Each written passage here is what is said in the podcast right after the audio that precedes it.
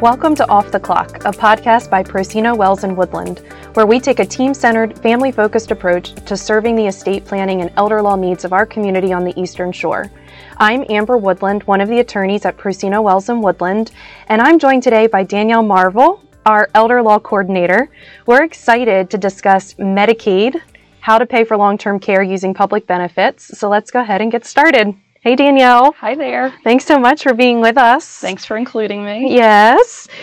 We absolutely love Danielle's expertise on long term care Medicaid and what she offers to our families that we serve. And, and so we figured it would be a great opportunity for her to help us dig into these rules about using long term care Medicaid to help offset the cost of care, whether it be at home or in a skilled nursing facility. So, Medicaid as a whole is sometimes a confusing topic. So, can you just briefly and generally describe the difference between someone who might be interested in pursuing long term care Medicaid benefits versus a community Medicaid?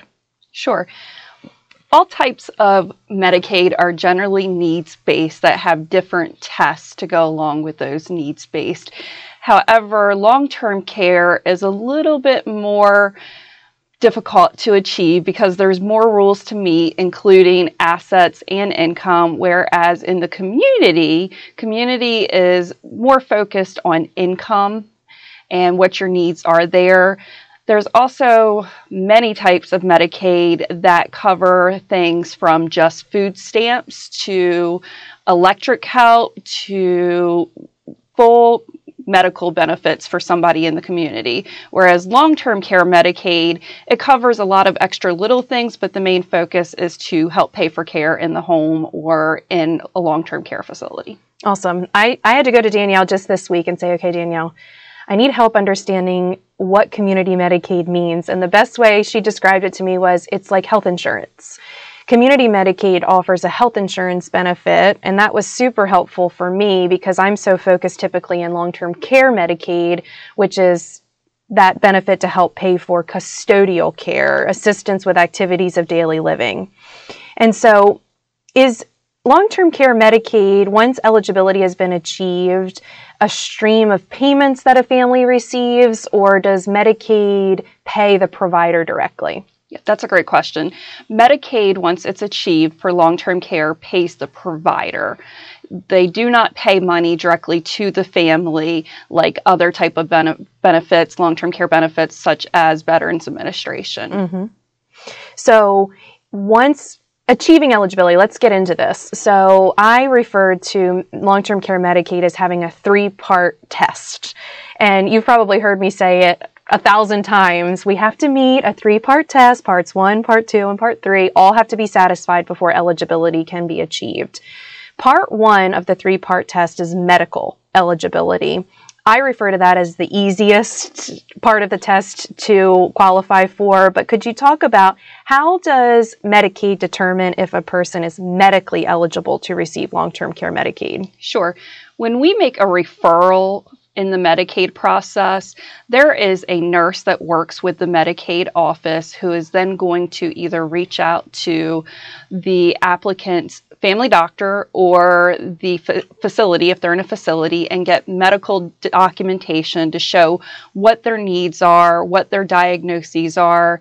They're also going to reach out to the family to get a feeling of what that person needs to be able to live safely and comfortably in the home, what type of care they need, what type of assistance they need, if that's just to help with medication or to get to doctor's appointments, things along those lines.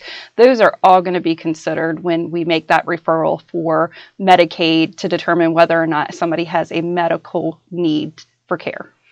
So most of the time, families are coming to us because it's clear right. that there is a medical need. There have been a very rare, very rarely does it happen where medical eligibility can be difficult to achieve, right.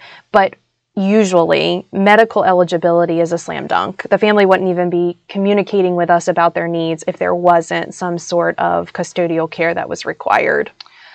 That's correct. It's difficult. The difficult situations we see when a family member knows or believes that their loved one is ready for care, but it's not always clear to Medicaid, are those early stages of dementia where you can see the slow signs of dementia, but on paper, it's not always necessarily clear to Medicaid. Those are going to be your more touchy um, applications when you're trying to seek medical approval. Okay. So let's get into parts two and three of the three part eligibility test. This is where we spend a majority of our time as advisors determining what, if any, planning needs to be done to achieve eligibility under the latter two parts of the test. So there's income eligibility and there's asset eligibility. Let's get income eligibility out of the way first. So, there are different rules between Delaware and Maryland related to income eligibility. So, we refer to this as Delaware's income cap. You know, if a person has Social Security or pension benefits or a combination of the two, that's income. If if a client in Delaware has income over Delaware's income cap amount. What does that look like, and, and what do we typically have to do to resolve that excess income situation? Sure. First, I think it's important to point out that the income is evaluated as gross income. Mm-hmm. Good point. It's not what you actually receive in the bank every month. That's your net income. It is what you receive gross before taxes are withheld, before medical deductions are withheld, medical premiums are withheld. And so in Delaware, the income cap currently is $1,985. It does change annually for the most part. And if you are over that limit, there is a tool that we can use called a Miller Trust, which I'm sure we'll talk about a little bit more here in a second. Um, its legal name is a qualified income trust. And it's basically a trust document that is used to open a bank account, income flows through it each month, and you use it to pay for care or your household expenses. Um, Maryland does not have that same rule. Maryland, you can virtually have unlimited income as long as it does not exceed your cost of care. There needs to be a shortfall between your income and your cost of care, or otherwise, you could afford to pay for your care. Perfect. Yeah, I think that that's a really important point to make because not many of our clients receive enough monthly income through Social Security and pension benefits typically to privately pay for their care, there is generally a shortfall, especially when cost of care is twelve, thirteen thousand dollars a month. We don't see families with that kind of monthly income coming in. So in Delaware, we have to use the Miller Trust if they have income over 1985, but not so much that they could privately pay for care. So yeah, just Miller Trust are probably one of the most highly confused legal tools that elder law attorneys use to qualify for Medicaid eligibility. We like to explain them very practically because it is essentially just a hoop that has to be jumped through for a client who has more income, gross income, than the income cap amount. And it's just what you said, Danielle. It's we create a legal document that's called a Miller Trust, allows us to open a bank account. Income can be redirected to that account but that income can still be used on a monthly basis. So there's typically not money accumulating in that account. If money accumulated, though, in that account, then the state of Delaware is the primary beneficiary. They get reimbursed upon death of the trust maker, which would be the client who's achieving el- eligibility for Medicaid, up to the amount of Medicaid benefits that were paid out during that person's lifetime. So we advise our clients generally don't let money accumulate in the Miller Trust, use it on a monthly basis. So it's just something we have to do when we identify that a client is over the income cap. Maryland's a little bit easier. Right. And it's typically it's not going to be used actually until you're ready to apply for Medicaid. That's not something that you would do in advance like some of the other planning that we do. That is something that is used starting the month that you're seeking eligibility. Perfect. Yeah, a Miller Trust isn't a pre-planning tool. It doesn't hide or shelter assets. It's strictly used to satisfy the income eligibility rules. Yeah, really good point. So, a question we often get is related to how does income have to be spent? So, Maryland only really pays for, through the Medicaid program, for skilled care in a nursing home.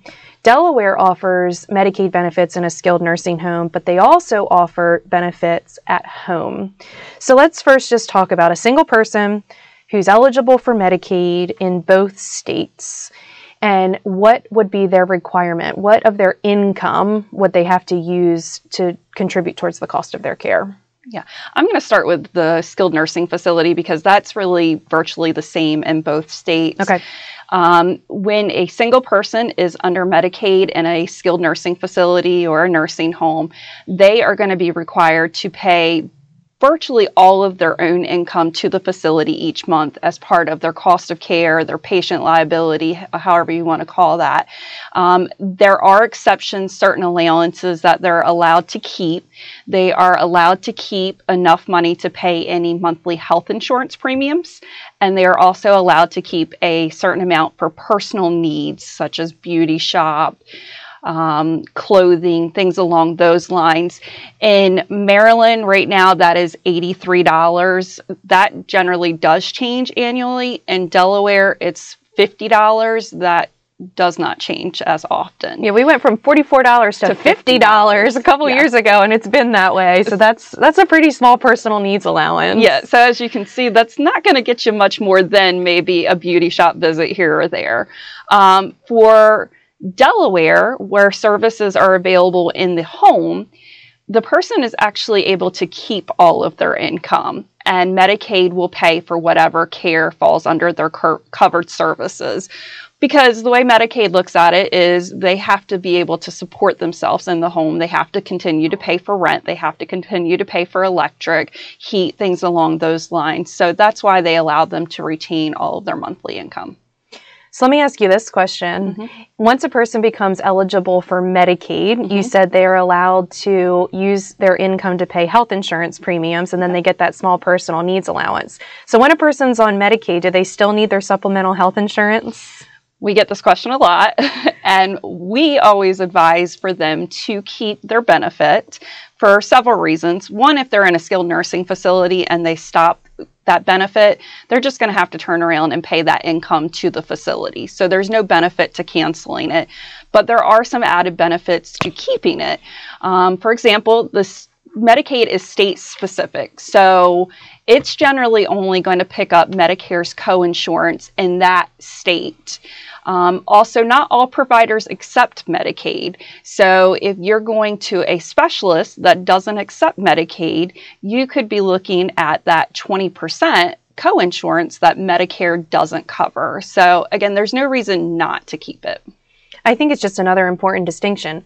Long term care Medicaid pays for custodial care. Right. You still need your Medicare and your supplemental insurance to pay for your medical care needs. So, a, a client that we qualify for long term care Medicaid still has health insurance right. and is still encouraged to use their income to pay their supplemental health insurance premiums. Correct. There are also other rules. If you're enrolled in a Medicaid, long term care Medicaid program, there's going to be an expectation that you are still enrolled in a Medicare D plan for prescriptions anyway, um, to the point that if you're not enrolled in one, you will automatically be enrolled in one unless you have some other type of prescription coverage. So there is that expectation expectation as well that some of that insurance is going to be kept in place even when you become eligible for Medicaid.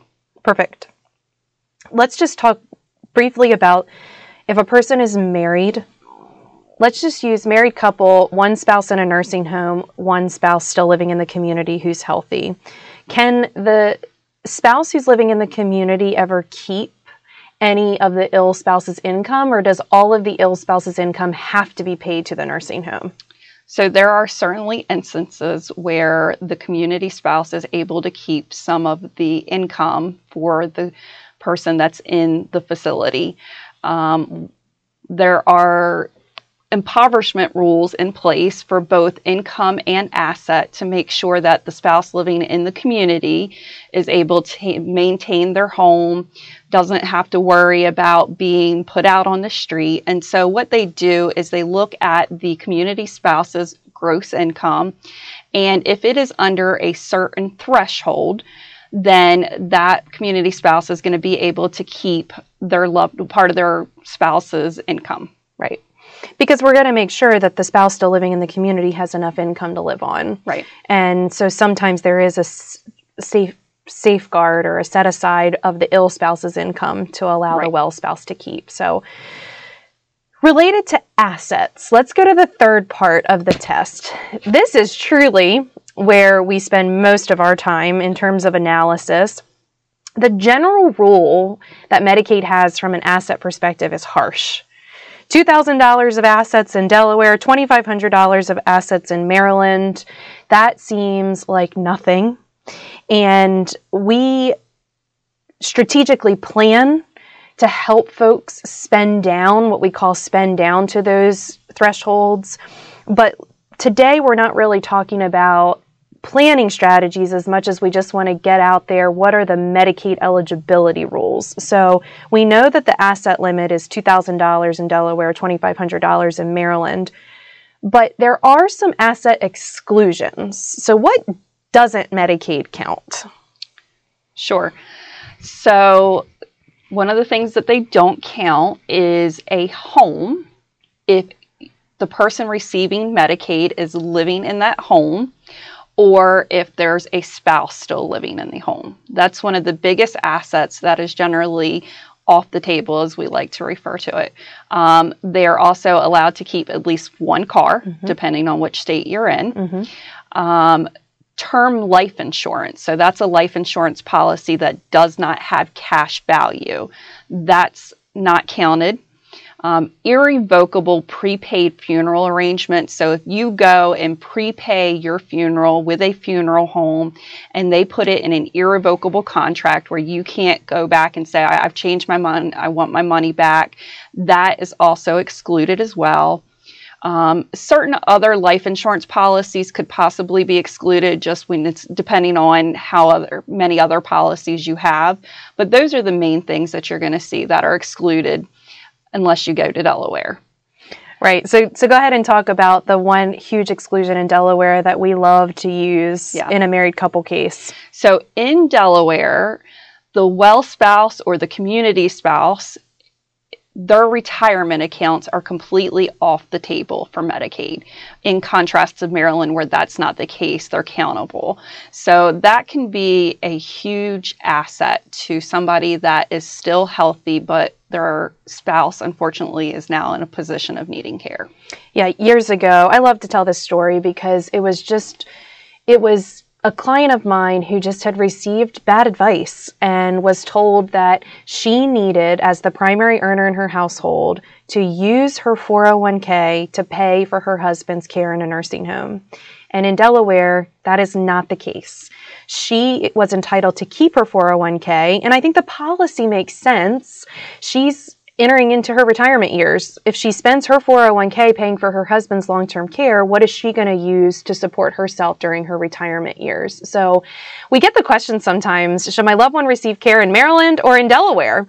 Especially because we're neighboring states and the rules do vary across state lines. And the answer to that is it depends. Right. It truly depends on the facts and circumstances. But this protection of the well spouse's retirement accounts in Delaware can be a huge planning opportunity. I think another question we get sometimes does Medicaid make you have a yard sale and sell all the contents in your house and reduce that to cash? No, they don't. um, it would be really hard to document if you were getting the value of what your stuff was anyway. And most of the stuff in your house is is priceless in your eyes anyway. So you're never going to get what you paid for it. Yeah. So no, they're not concerned with your personal objects like your coffee table or your big screen TV. They're not concerned about those. Yep.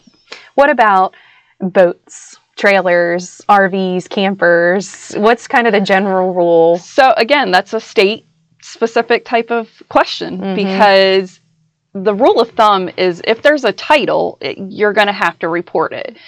In Delaware, boats do not have a title. Mm-hmm. They have a card. In Maryland, they do. So there's the difference between states again. Yeah.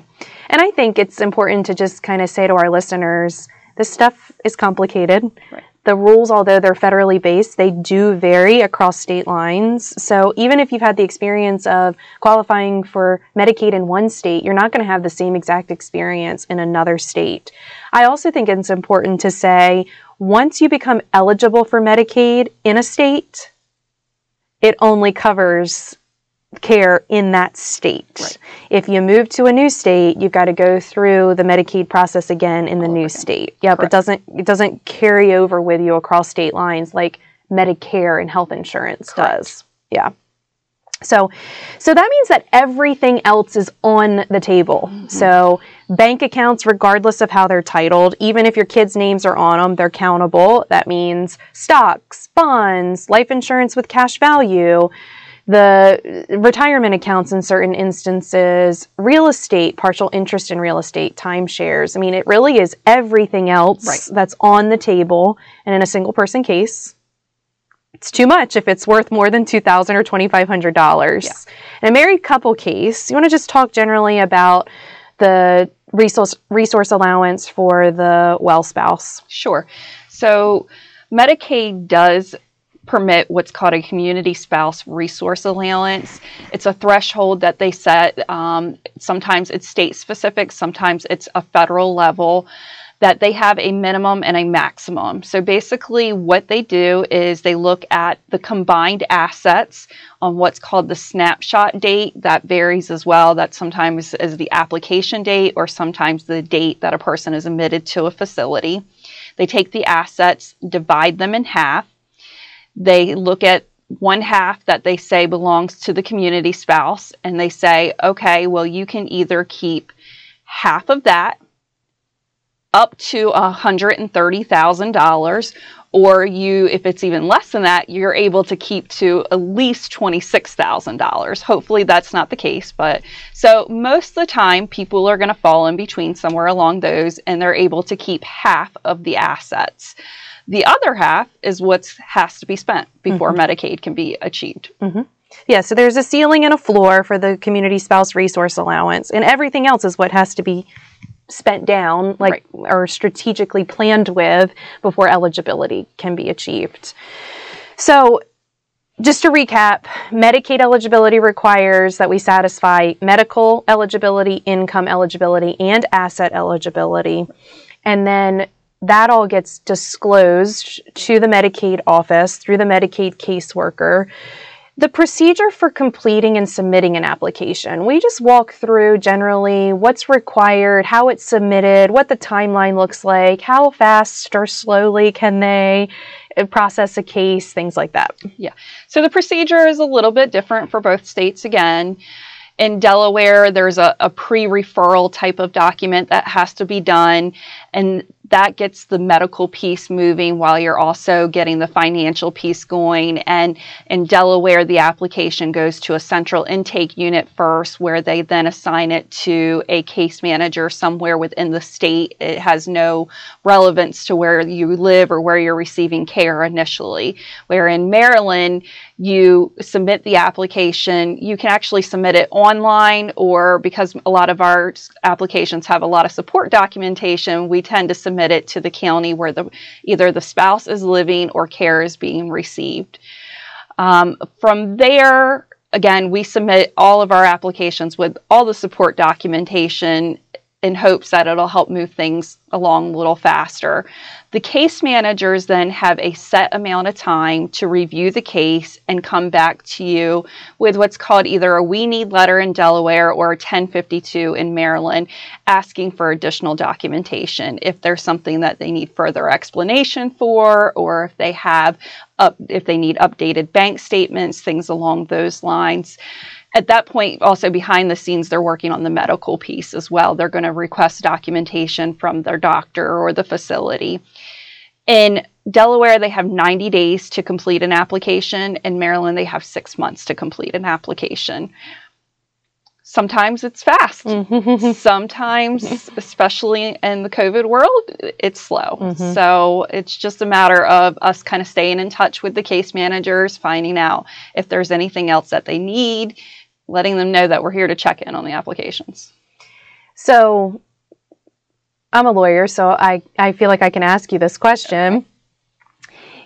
Do you have to have a lawyer prepare your Medicaid application for you? You don't have to have a lawyer to prepare your Medicaid application for you. I'm sorry. You're going to rag on us for a uh, minute. No, Yeah. I agree with you. I agree with you. You know, if a loved one is in a nursing home and they are otherwise destitute and qualify under the Medicaid regulations, the business office manager might offer to assist with the Medicaid application process, or the family might elect to do that on their own. Right. But can you talk about the benefits of having an attorney Sure. prepare the Medicaid application and why there are benefits to that? Yeah. So anytime that you have somebody that has done it over and over and over again, you're going to get better results because they know what to put. Don't put any blanks if you can avoid it, things along those lines. They're going to know what the case manager is looking for. For example, like when I'm looking at a bank statement, if I see a deduction for Banker's Life or Colonial Penn, I'm going to know that maybe there's a life insurance that we don't know about that the family didn't know about because it's in a safe deposit box somewhere.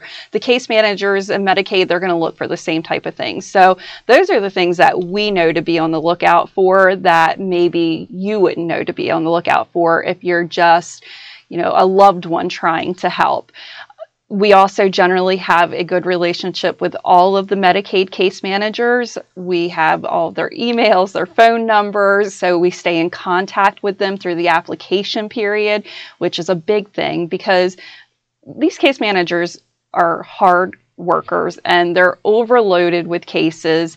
And unfortunately, sometimes they look at a case one time, they don't have everything they need, they send out the letter, and then they put it to the side until they can get back to it or until somebody brings it to their attention to get back to it.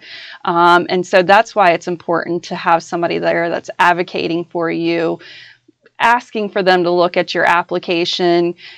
And the lawyers are also going to know the rules, what you can do, what you can't do, what type of strategies there might be to protect some assets along the way. And I think that that's important because the Medicaid caseworker is never going to say to a family, here are the rules, Right. here are the strategies, here's how you could qualify a loved one for Medicaid benefits. That's Right. what elder law attorneys are there to do. Right.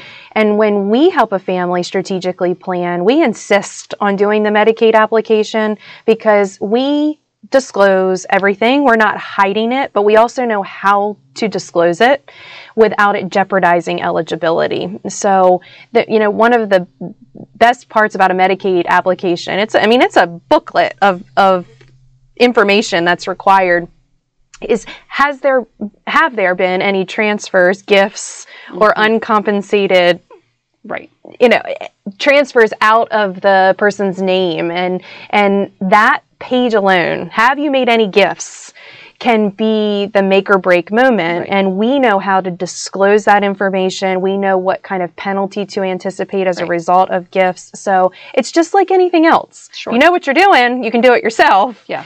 if you've never done it before and you don't know what you're doing, best thing to do is to hire counsel to help you through it. And we also encourage families because oftentimes we're working with kids and you know the, the client is the senior, the parent, but the kids have full-time jobs. They're raising their own family. They're trying to manage mom or dad's needs and finances. And it can be extremely beneficial for them to just hire a professional to take that burden off of them, know that it's getting done, know that we have a team of people who can help get it done, and that it's going to get done properly. And they generally also know early on into our process what to expect. So we provide a checklist early on into what kind of documentation Medicaid is going to be looking for so that they can start gathering that stuff, getting their power of attorneys on file. Whereas if they don't know that until after they submit the application, they're already well into their 90 day or their six month window where now they're just trying to research assets that might be in place or now they're just trying to get their power of attorney on file. So they're kind of already behind the eight ball at that point, unfortunately. So I think that's also another little benefit that goes a long way. hmm Yeah, saving time. Right. Time is money in this world, Yeah. especially when we're dealing with $13,000 nursing home bill in the process. So, all right, so let's wrap up today's episode by just talking about once a person has achieved eligibility for Medicaid, are there annual reporting requirements? What does Medicaid ask for on an annual basis? Sure. How frequently does a family connect with the, the what's called the managed care organization, which I refer to as kind of the liaison between the family and Medicaid? So in Delaware, all long term care Medicaid is managed by currently one of two health insurance companies, AmeriHealth or Highmark. And they're exactly what you said, a liaison. That's actually who the state reimburses um, to manage care instead of having maybe state employees to oversee all of that aspect. And those MCOs, managed care organizations, are responsible generally for doing a quarterly assessment and more so not the financial piece, but looking at the beneficiary to make sure that their needs are being met. If there's anything that you need, like home renovations to be safe, things along those lines. They prepare a care plan. From a financial standpoint, there is a yearly redetermination that is done where you're providing your current income, your current health expenses, and your current bank statements to make sure that you continue to meet both those income and asset tests. Perfect. Is there anything else you think we should add to wrap up Medicaid eligibility, or you think that covers it? I think that covers it for a summary because there's always a million moving pieces to Medicaid. Yeah, yeah, I agree. Thank you so much. Thank you. Thanks for being with us today on Off the Clock. If you'd like to learn more about us, visit our website at pwwlaw.com. Of course, you can contact us directly by calling 302 628 4140 or emailing info at pwwlaw.com. We're here to help you plan today to protect your families tomorrow. See you next time.